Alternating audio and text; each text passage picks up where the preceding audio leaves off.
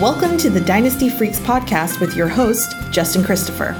For free rankings, player values, waiver wire tips, and trade advice, follow him online at dynastyfreaks.com or email dynastyfreaks at gmail.com. Hello, and greetings from Austin, Texas. Welcome all of you Dynasty Freaks. Admit it, you're addicted to Dynasty. I am too. My name is Justin Christopher, and I'm a Dynasty Freak. That means I love drafting and trading and scouting and managing all of my teams 365 days a year. So do you. So let's talk some Dynasty on episode number 256. We're finally here, week 15. It's the playoffs. Let's talk about some things that took place this week. Hopefully, you're still following because you're a Dynasty Freak and you're still in the playoffs. Week 15 sure was fun. The first week of the playoffs was super high scoring. I know several teams in my league scored the most points that they have all season. It's pretty wild. What a time to do so, too, when the playoffs start, right? I know it resulted in some playoff upsets, most likely, and games coming down to the Sunday night game and the Monday night game. As always, recording this on a Monday afternoon, so don't know what's going to happen on Monday night, but hope it turns out well for you. I'm pleased to say that I had bye weeks in four of my nine Dynasty leagues, and it looks like I'm going to make the semifinals in the one playoff game that I did have this week in a Dynasty league. Um, I, I'm predicted to win by 91%, so anything could happen on Monday night, but I got a 50 point lead, so looks like I'm going to make it into five semifinals, so that's pretty fun. Hope that you're in the same boat. But enough about me or my teams. Let's just talk about some things that I noticed this week from a dynasty perspective. I'll call them my week 15 dynasty takes. Uh, first, I'll call it uh, on fire at home. Uh, the Lions just dismantled the Broncos Saturday night, uh, reminding dynasty managers that Jared Goff, he's on fire when he plays at home. Uh, Goff scored a season high 33 fantasy points by throwing five touchdowns.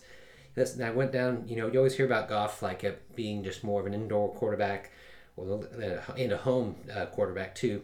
Well, Goff averages 23.4 fantasy points when playing at home compared to 16.7 when he's on the road. So, a pretty big difference there of almost seven. As Goff goes, so goes the fantasy production of the whole team, as it is with quarterbacks. But managers who had Lions on, uh, on in their lineup this week were treated to game-winning performances, most likely, including season's best uh, 26 points from Sam LaPorta, scored three touchdowns, 21 points from uh, Amon-Ra St. Brown, pretty much like a typical day for him, and 24 points from Jahmyr Gibbs. Pretty crazy. LaPorta's having really the best rookie season for a tight end in history, and he's already my number one ranked dynasty tight end. Gibbs, he's he's scored uh, 12 fantasy points less or more than fellow rookie Bijan Robinson. So I don't think you'd change some of your dynasty rankings, but still have Bijan up there. But I have moved Gibbs all the way up to number four now. St. Brown, as for him, he's uh, the most consistent wide receiver in all of fantasy, arguably, and he's my number five ranked dynasty receiver. So within this one squad, Jared Goff gets to distribute the ball to the number four ranked running back, the number one ranked tight end, the number five ranked receiver. Pretty wild. Detroit's definitely loaded, loaded with all these young weapons and probably carried dynasty teams into the semifinals this week. Unfortunately for dynasty managers, though, the Lions' next two games are on the road. At least they're both in domes since uh, Goff uh, uh averages 14.85 fantasy points in outdoor games compared to 21.45 in indoor games. So he's scoring almost seven points higher eh, when he plays inside to outside. So it's not going to be as high flying because he's not going to have home games during the semifinals and during the Super Bowl week. But you can look forward to at least their in dome games for that road team or when they're the road team. Speaking of road teams, my next point would be road woes.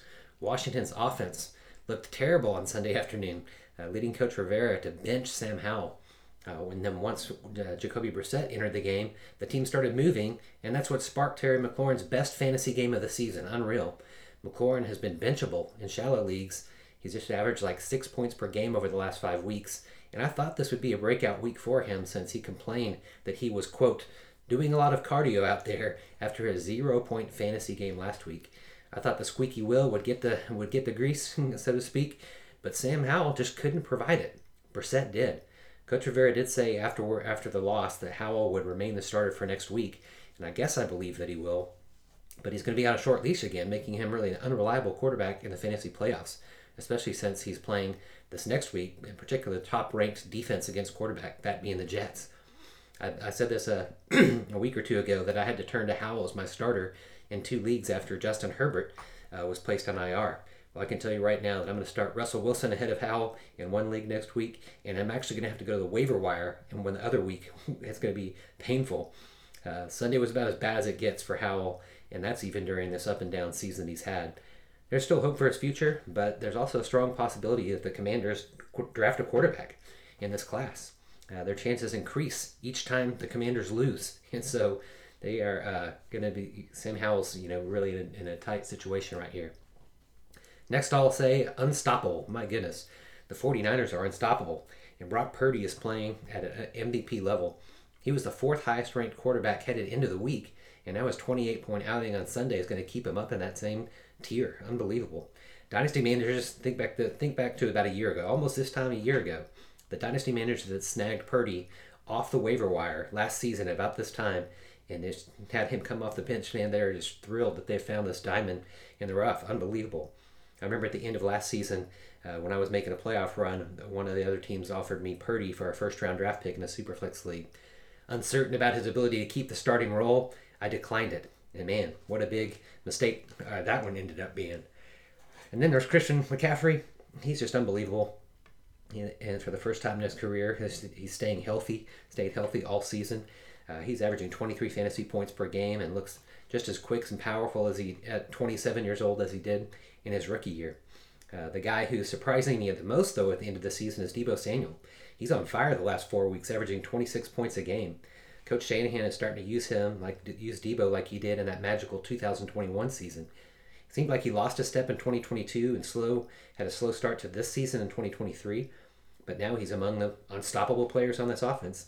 Uh, he's peaking at just the right time for dynasty managers.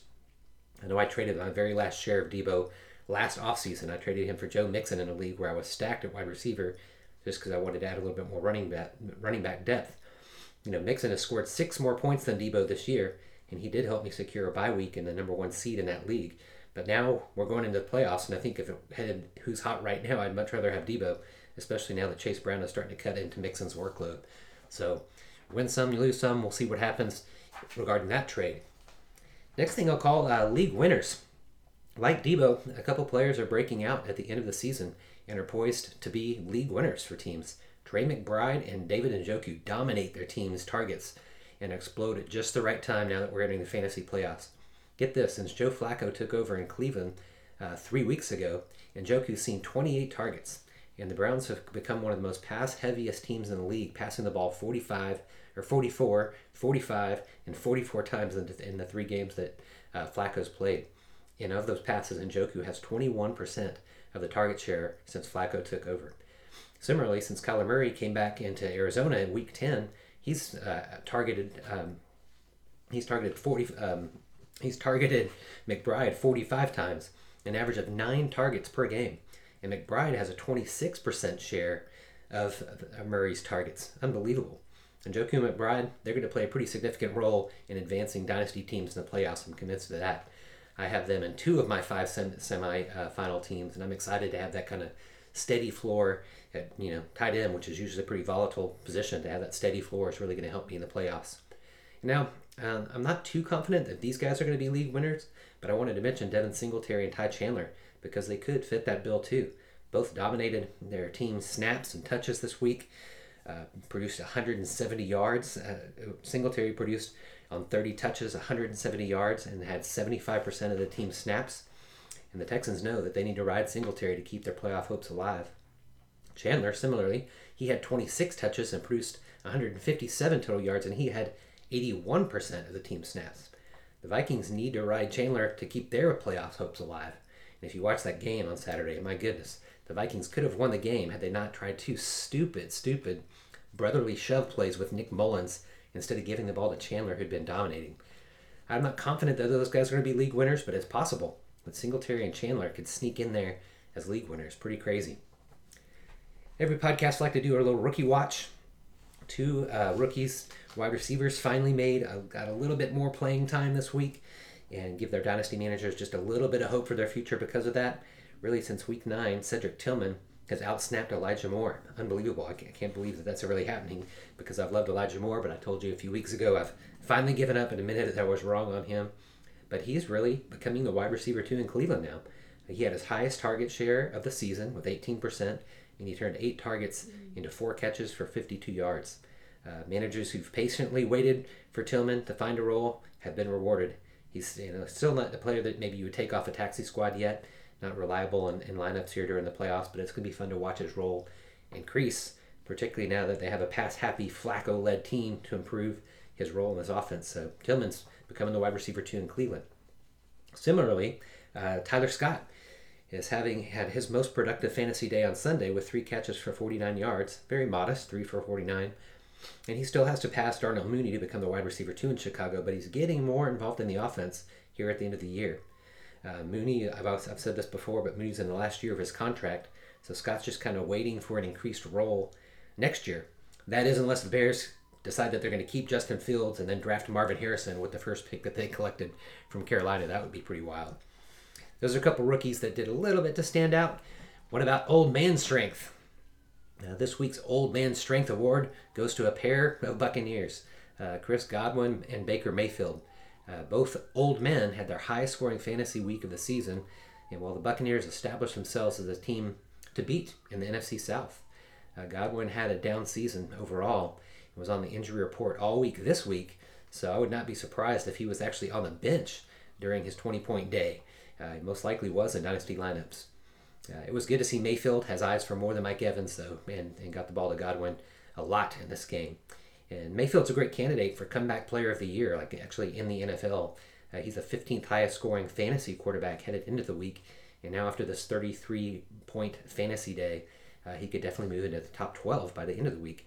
Uh, he too is likely, you know, was likely benched uh, in one quarterback league, so they didn't get that. And in most dynasty leagues, I doubt that he was started.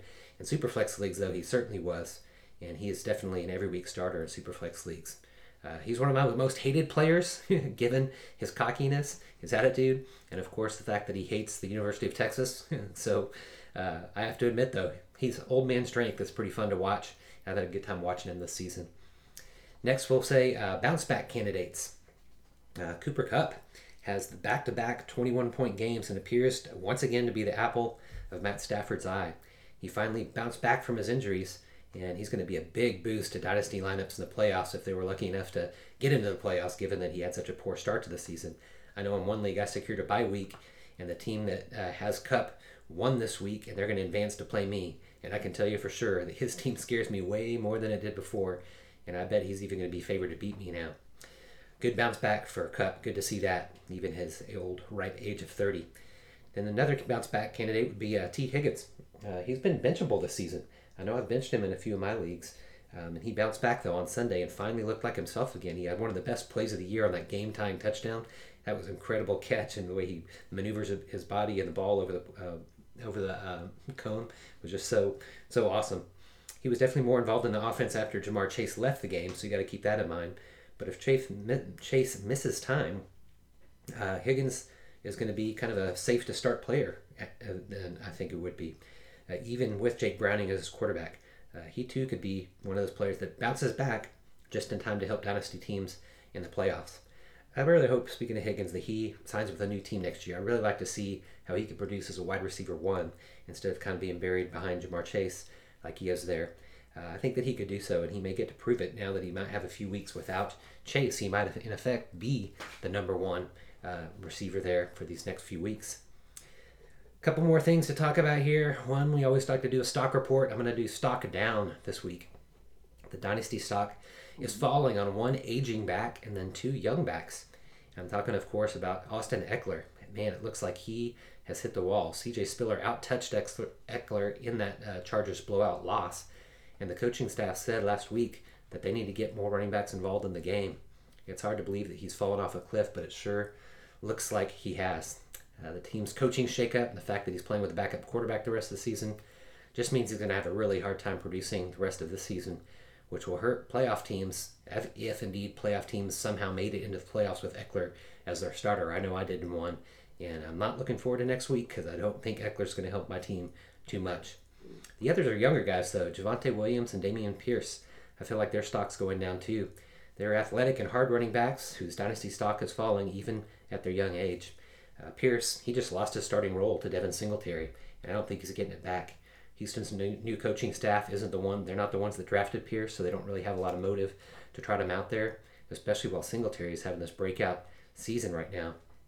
Anytime a running back gets demoted to second string, naturally their dynasty stock tumbles dramatically, and that's what's happened here.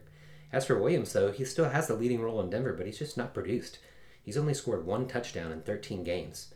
He's played uh, that, he, that he's played, and he only had double-digit fantasy points four times in those 13 games. I remember when he came out, he was my sixth-ranked rookie in the 2021 class, and I thought he would return to form after recovering from his knee surgery, but he just hasn't. Uh, last year, I traded away Williams for Dalvin Cook at the trade deadline, and I got to the Super Bowl in that league, but I didn't win it. And so I really regretted the trade after not making that winning the Super Bowl. And then I regretted it more after Cook lost his job in Minnesota. And now, however, I just don't feel as bad about it. Of course, I'd still rather have Williams, but it just doesn't look as big of a mistake as Williams' uh, stock continues to fall as well. And finally, on the waiver wire, there's a few players that I would recommend this week. Uh, first would be Tre Tucker, who did catch two touchdown passes on Thursday night's blowout win over the Chargers. Uh, he received more snaps than uh, Hunter Henry, the Hunter Renfrow rather, but just barely. Uh, his breakout performance though on Thursday may cause the team to give him a few more snaps than you know what they've allowed him to do so far. Uh, he was a third round pick, so they definitely have a lot invested in him. Uh, he's one that's out there on the waiver wire in almost all of my leagues, so he's really the only true dynasty player that I'd consider adding here at this point. And then um, I'm only interested in these next two guys. If uh, if Zach Moss and Jonathan Taylor aren't going to play, but it'd be Trey Sermon and uh, Tyler Goodson. In super deep leagues, you might consider them. Uh, they split the workload on sa- on Saturday while Jonathan Taylor and Moss were injured. Moss and Taylor could be back, like I said, this next week. So Sermon and Goodson uh, might not play this week or even for the rest of the season if those guys come back healthy. Uh, both have definitely had plenty of chances on NFL teams to, to prove themselves, and what they've proven is that they're just backups or, you know the type of guys that just get rotated on a practice squad. So I don't really want to add them in the deepest of leagues, or if I knew for certain that Taylor and Moss were not going to play this week. All right, well that's a wrap this week on week number 15. Thanks so, so much for listening. Uh, make it a two-way conversation anytime by contacting me at dynastyfreaks at gmail.com. Dynastyfreaks with two E's. Much better on email than Twitter, so that's the best way to contact me. I appreciate you listening. Uh, I would be honored if you take time to rate and review the podcast and Apple Podcasts. That would mean a lot to me as an independent guy here. It's fun time of season. Hope that your teams are doing well. And even if they're not, I appreciate you tuning in to listen. Thanks for listening. I appreciate your support. I want to become your most trusted independent voice in the Dynasty landscape. Until next time, you know what to do. Go out there in the playoffs and get freaky. Thanks for listening to the Dynasty Freaks podcast with your host, Justin Christopher. We welcome your thoughts and advice. Let us know what you'd like to hear on the podcast or see on the website to help you dominate your league. Justin prides himself in responding to every email, so hit him up anytime at dynastyfreaks at gmail.com and follow him on Twitter at LonghornJustin.